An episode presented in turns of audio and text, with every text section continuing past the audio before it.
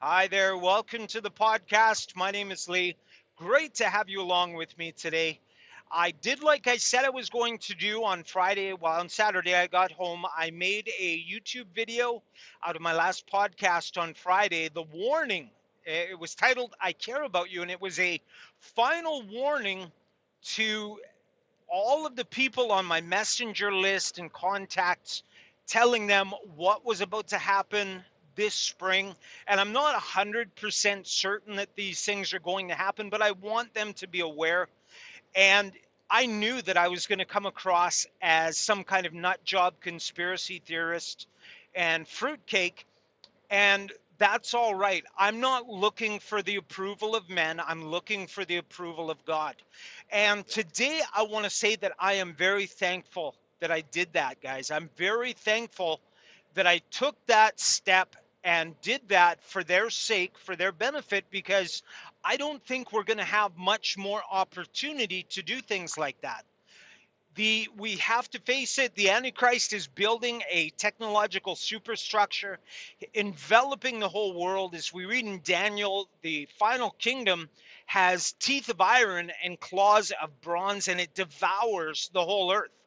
And it's already devouring social media platforms so that you and I will be able to get less and less use out of them. For instance, I tried to do a poll on Facebook to ask Canadians, hey, how do you feel about a vaccination, a COVID 19 vaccination? Are you for it or against it? Simple poll.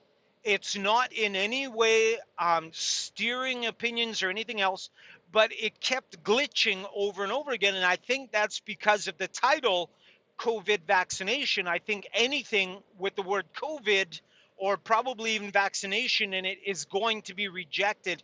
There was no message saying, uh, you know, explaining why it was. Be- it just kept looping back to the beginning of the setup, and this had me thinking. You know what? Who owns the social media giants? Who owns Facebook, Twitter?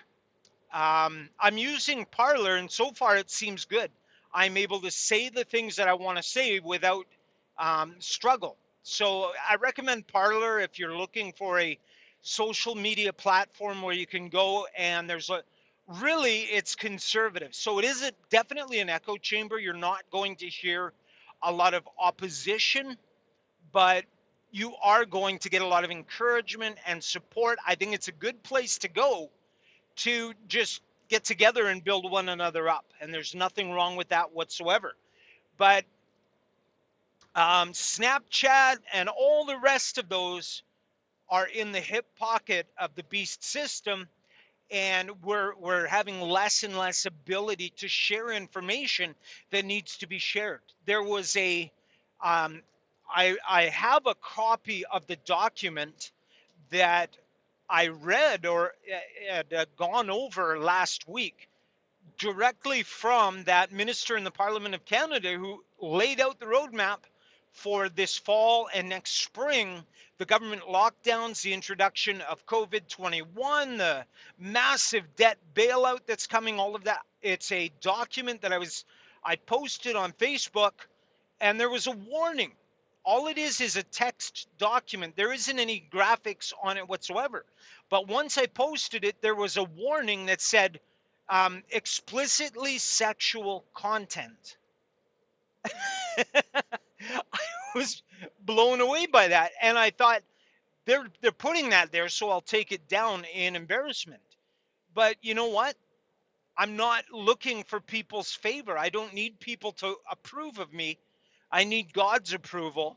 So I just added a comment that said, hey, there's nothing sexual about this, but it is information you need to read. And uh, left it up.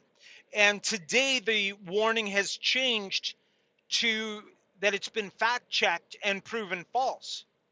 And I was really intrigued. If there's information out there that proves that this is false, I want that information. I don't want to be worried. I don't want to be falsely warning people about something that's not a real threat.